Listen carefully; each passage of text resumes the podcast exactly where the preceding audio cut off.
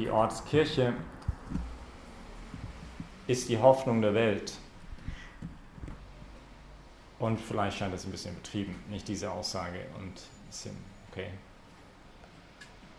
Aber ich weiß nicht, ob uns immer so bewusst ist, und da nehme ich mich natürlich an erster Stelle auch dazu, ähm,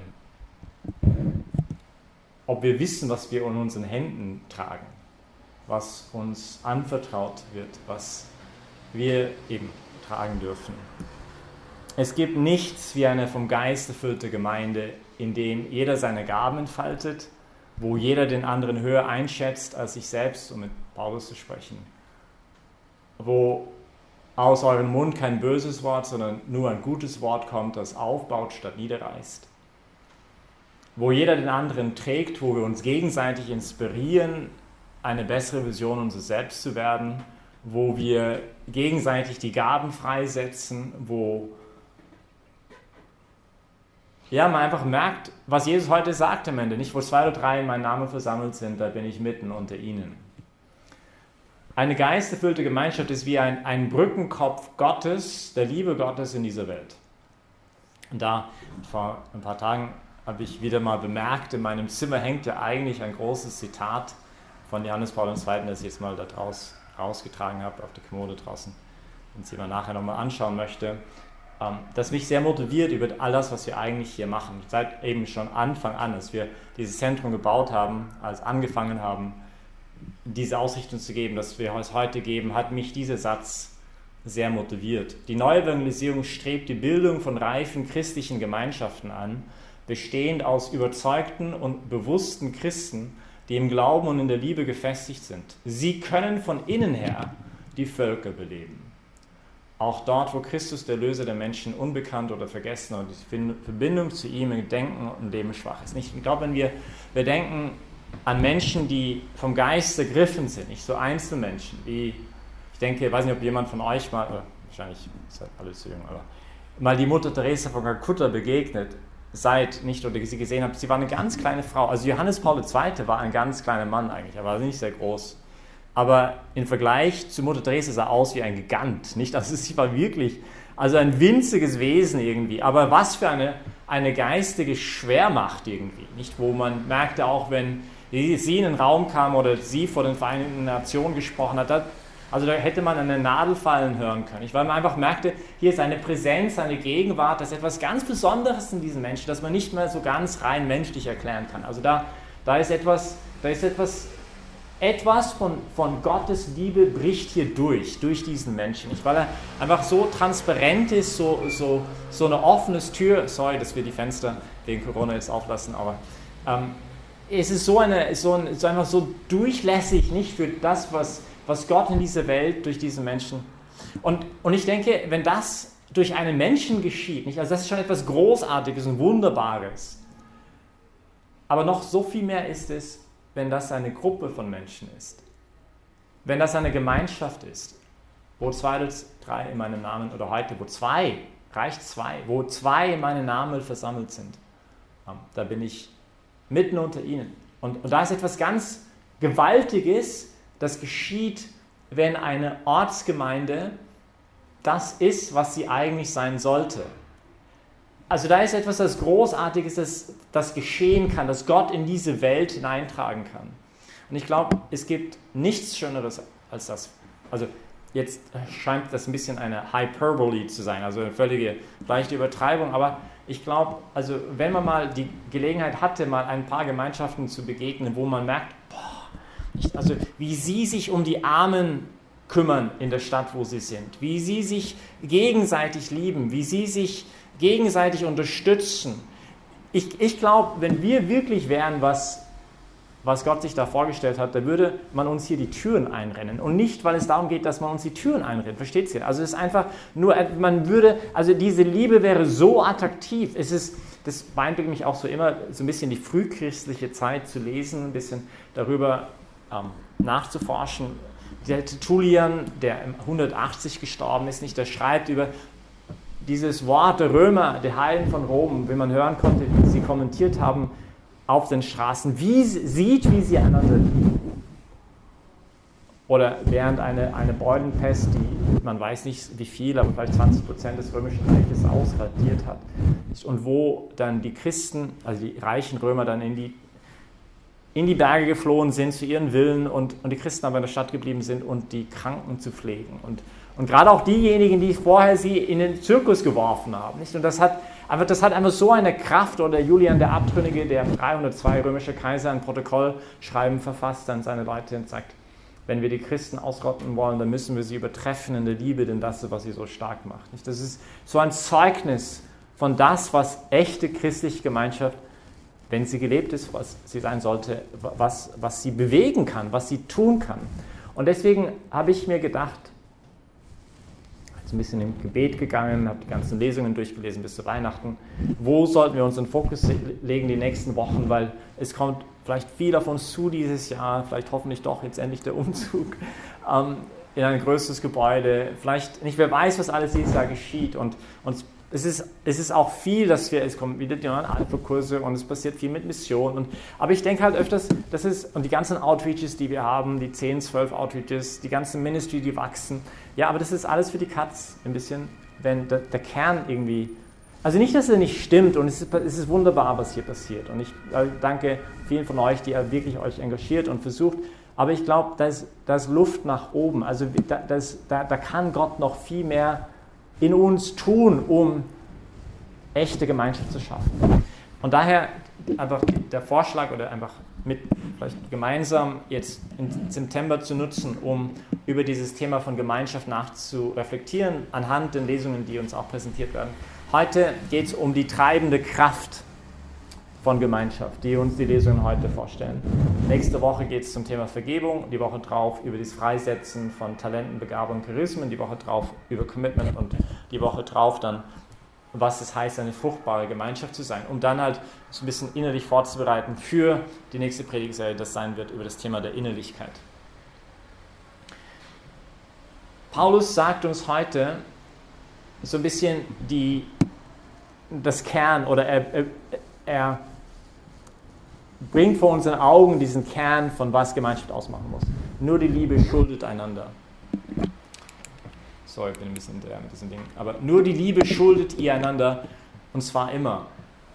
Und das ist sehr interessant, weil das war in einem Kontext, wo er vorher kurz gesagt hat, ja, wir sollten die Dinge, weiß nicht, zurückzahlen, die wir halt zurückzahlen müssen. Also wir sollten nicht einander in Schuld geraten miteinander. Nicht? Wir sollten, aber doch, eine Sache solltet ihr immer schulden, und zwar die Liebe.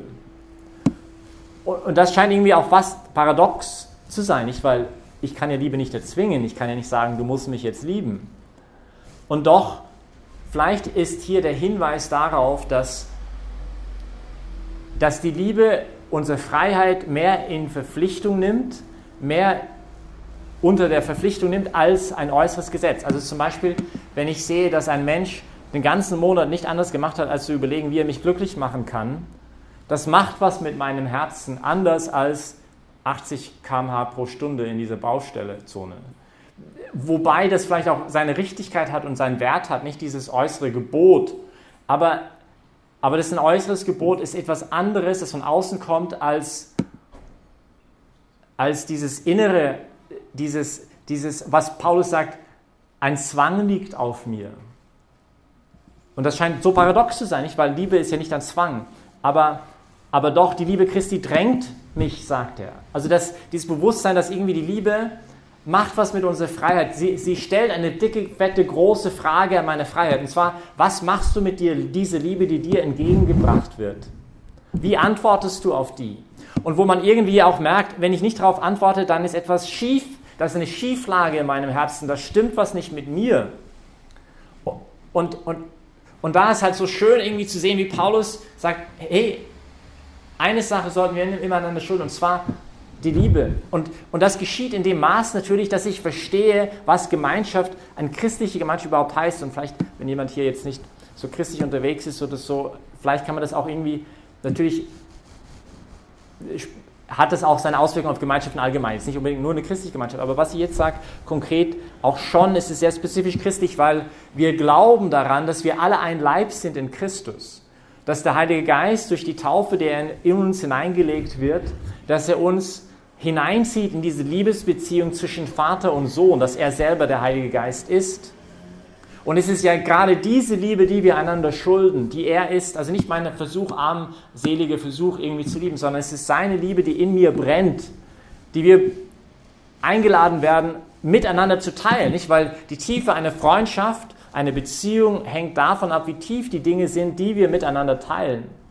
Und das tiefste, größte Großartigste, das wir miteinander teilen, sind gerade die geistigen Gaben. Ist gerade der Heilige Geist selber. Und wir sind alle ein Leib in Christus. Nicht mein. Natürlich ist es nur eine Metapher, nicht dass Paulus hier nutzt, um zu beschreiben, wie wir miteinander zusammenhängen. Der eine ist der Hand, der eine ist der Arm, der andere ist der Herz, das andere. Jesus ist der, ist der Haupt. Aber zu realisieren, okay, mein Haupt ist für diesen Mitmenschen gestorben, der gerade vor mir steht. Nicht, weil mein Nächster ist auf einmal einfach derjenige, der sich prä mir präsentiert, der vor mir ist. Egal wie sympathisch oder unsympathisch derjenige mir gerade ist. Nicht, das ist mein Nächster, für den mein Haupt sein Leben hingegeben hat. Und wer der sagt, dass er in ihm ist, muss auch so leben, wie er gelebt hat, sagt der erste Johannesbrief. Also dieses, der sagt, dass er Gott liebt, den er nicht sieht, und seinen Bruder nicht liebt, den er sieht, ist ein Lügner. Also gerade dass die Maß der Gottesliebe ist gerade die Nächstenliebe. Wie, wie stehe ich gegenüber meinen Nächsten? Wie stark ist diese Liebe? Und das spannend irgendwie, dass heute uns zwei, so zwei Thermometer oder zwei Kriterien, vielleicht so könnte man auch sagen, wo wir mal einen kurzen Puls nehmen können, eine Metapher zu nutzen. Wie steht es denn mit unserer Gemeinschaft? Wie, wie tief ist unsere Liebe füreinander? Und das erste ist, was wir hören in der ersten Lesung und auch, auch im Evangelium, dieses, diese Idee des Wächterseins. Ich gebe dich dem Haus Israel als Wächter, Ezechiel 33,7. Ich gebe dich dem Haus Israel. Also erstmal, ich gebe dich. Das gleiche Idee mit, als die Eva den Adam zugeführt wird. Sie wird ihm als Geschenk und, und auch andersrum, der Adam der Eva. Wir sind Geschenke füreinander. Das tiefste Definition des Menschen aus einer christlichen Perspektive ist, Geschenk für die Welt zu sein, füreinander zu sein. Und das bedarf natürlich erstmal ein gewisses Selbstbewusstsein. Ich bin nicht der letzte Dreck. Ich bin nicht, also zu wissen, wer ich bin, meine Würde, meine Größe vor Gott. Und dass ich ein Geschenk bin für die Welt. Und da meine Gaben und meine Talente, meine Charismen auch anzuerkennen, die mir gegeben worden sind. Und wir sind Geschenke für den anderen. Und ich gebe dich aber auch dem Haus Israel als Wächter. Und äh, das, äh, das eines der Charakteristiken zu sehen, wie tief unsere Gemeinschaft ist, ist die Fähigkeit, dass wir auch einander Dinge sagen können. Nicht, dass wir, dass wir Verantwortung übernehmen für den anderen, weil Liebe ja sofort mit Verantwortung zu tun hat. Nicht wie meine, je tiefer meine Liebe für einen Menschen, desto mehr will ich Verantwortung für diesen Menschen übernehmen. Dann ist es mir eben nicht egal, was er tut oder was er nicht tut. Gerade ein Zeichen nicht von der Liebe ist gerade dieses, ist eben nicht das Gegenteil der Liebe ist ja nicht so sehr der Hass, sondern die Gleichgültigkeit. Jemand zu sagen, es ist mir wurscht, was du machst mit deinem Leben. Und das heißt, wenn ich jemand sehe, wie er gerade mit seinem Leben gegen die Wand fährt, wer etwas tut, was ihn ja so selbst sehr zerstört, dann kann ich nicht einfach zuschauen. Und das ist gerade wiederum für uns Christen. Natürlich, wenn ich jemand sehe, der gerade sein Bein gebrochen hat oder ein äußerliches Problem hat, dann möchte ich ihm äußerlich auch helfen. Okay, einverstanden. Aber wir sind überzeugt, dass noch ein viel höherer Wert als das leibliche Wohl, das geistige Wohl ist von einem Menschen. Und wenn ich, wenn ich sehe, okay, wie kann ich dir helfen, geistig zu wachsen? Und wie können wir uns auch gegenseitig ermahnen? Und das setzt voraus natürlich wiederum die Liebe, weil wenn ich jemand ermahne aus, weil du gerade mir auf die Nerven gehst, also das ist natürlich nicht, wovon wir jetzt reden, sondern dass wir in, in das Leben des anderen hineinreden können, weil wir den anderen lieben. Und dass der andere merkt, mir wird jetzt gerade was gesagt, nicht weil der jemand ein Problem in mir hat, sondern weil er mich liebt, weil er mich wertschätzt, weil er die Mühe auf sich nimmt. Es wäre so viel leichter, nicht zu sagen. So oft passiert das, oder in Beziehungen. Man sagt lieber gar nichts, nicht dann, ach, ja, ist einfach jetzt zu mühsam. Nicht? Und man weiß, es sind aber irgendwelche Zeitbomben, die irgendwann mal später mal dann explodieren werden in dieser Beziehung. Es, ist, es, es bedarf in einer Liebesbeziehung auch die Fähigkeit, einander Dinge zu sagen. Sonst bleibt die Beziehung radikal oberflächlich. Du bist gut, ich bin gut. Ja, super. Da ist passiert null Wachstum. Nicht dieses, diese Fähigkeit, einander auch Dinge irgendwie zu mahnen, zu sagen, hey, wir wollen, ich möchte dir helfen, dass du die beste Version deines Selbst wirst.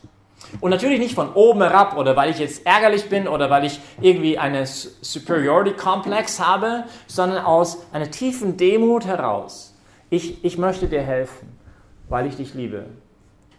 Und, und daher, ich glaube wirklich, eines der Thermometer, ein, eine tiefe, wie tief unsere Gemeinschaft ist, passiert das unter uns?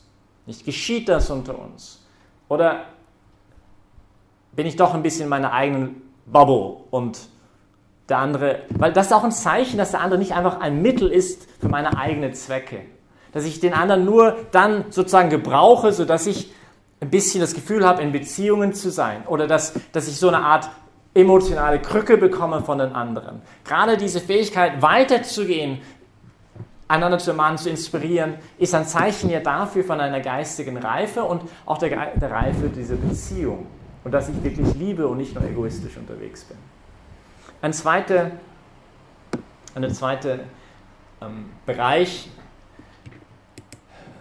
finde ich auch interessant, dass es gerade Jesus heute spricht, im Kontext von dieser brüderlichen Zurechtweisung, der Tugend der brüderlichen Zurechtweisung, Wächter zu sein, Ausschau zu halten, wie es den anderen geht. Alles, was zwei von euch auf Erden gemeinsam bitten, werden sie von meinem himmlischen Vater erhalten. Nicht diese, dieses Gebet füreinander und miteinander. Also nicht dass, nur, dass wir nebeneinander gerade in der Kirche sitzen und irgendwie ja, gemeinsam singen und so, sondern wenn ich merke, der anderen geht schlecht, nicht diese Fähigkeit zu sagen, hey, kann ich mal für dich beten? Wie geht's dir? Kann, können wir mal, wollen wir mal gemeinsam für dieses Anliegen beten? Nicht, wo brauchst du Hilfe? Und dass wir, dass wir wirklich beten, auch für Durchbruch. Nicht, ich denke, es gibt halt ein Gebet, das ist so ein bisschen wie ein Kind bittet den Papa oder die Mama für ein Eis. Und dann gibt es eine Bitte von einem Kind, einem Papa, wenn es gerade beim Ertrinken ist. Und die zwei Situationen werden unterschiedliche Reaktionen in dem Papa hervorrufen. Und manchmal ist unser Gebet ein bisschen, Herr, ich würde gerne ein Eis haben. Aber wie viel anders wäre unser Gebet, wenn es wäre, Herr, ich ertrinke. Ich brauche, wir brauchen echt Hilfe. Wir brauchen Durchbruch von deiner Gnade in unserer Gemeinschaft, in, in, in diese Beziehung, in diesen Problem, das der andere hat. Ich sehe, wie es ihm gerade geht und dass wir so den Himmel bestürmen für diesen anderen, der gerade Hilfe braucht. Wo zwei, wo zwei in meinen Namen sind, werden sie von meinem himmlischen, nicht alles, was zwei von euch auf Erden gemeinsam erbitten, gemeinsam erbitten, werden sie von meinem himmlischen Vater erhalten. Was für eine Verheißung das ist. Nicht wie herrlich und wie wunderbar und wie schön. Also zwei kleine Thermostate oder Pulsnehmer, das uns heute vor Augen geführt wird, ähm, zu schauen, wie tief es mit diesem Kern dessen, was Gemeinschaft ausmacht, unter uns steht. Die Liebe füreinander. Nicht nur die Liebe schuldet einander. Ähm, das, dieses tragende Prinzip, diese treibende Kraft, dass der Heilige Geist, der in uns brennt, der uns immer weiterführen will, der uns entzünden will in dieser Art und Weise, wie wir heute in dem Eingangslied gesungen haben, dass, dass das auch ja, einfach immer mehr Realität und Wirklichkeit wird, auch hier unter uns. Dafür beten wir. Amen.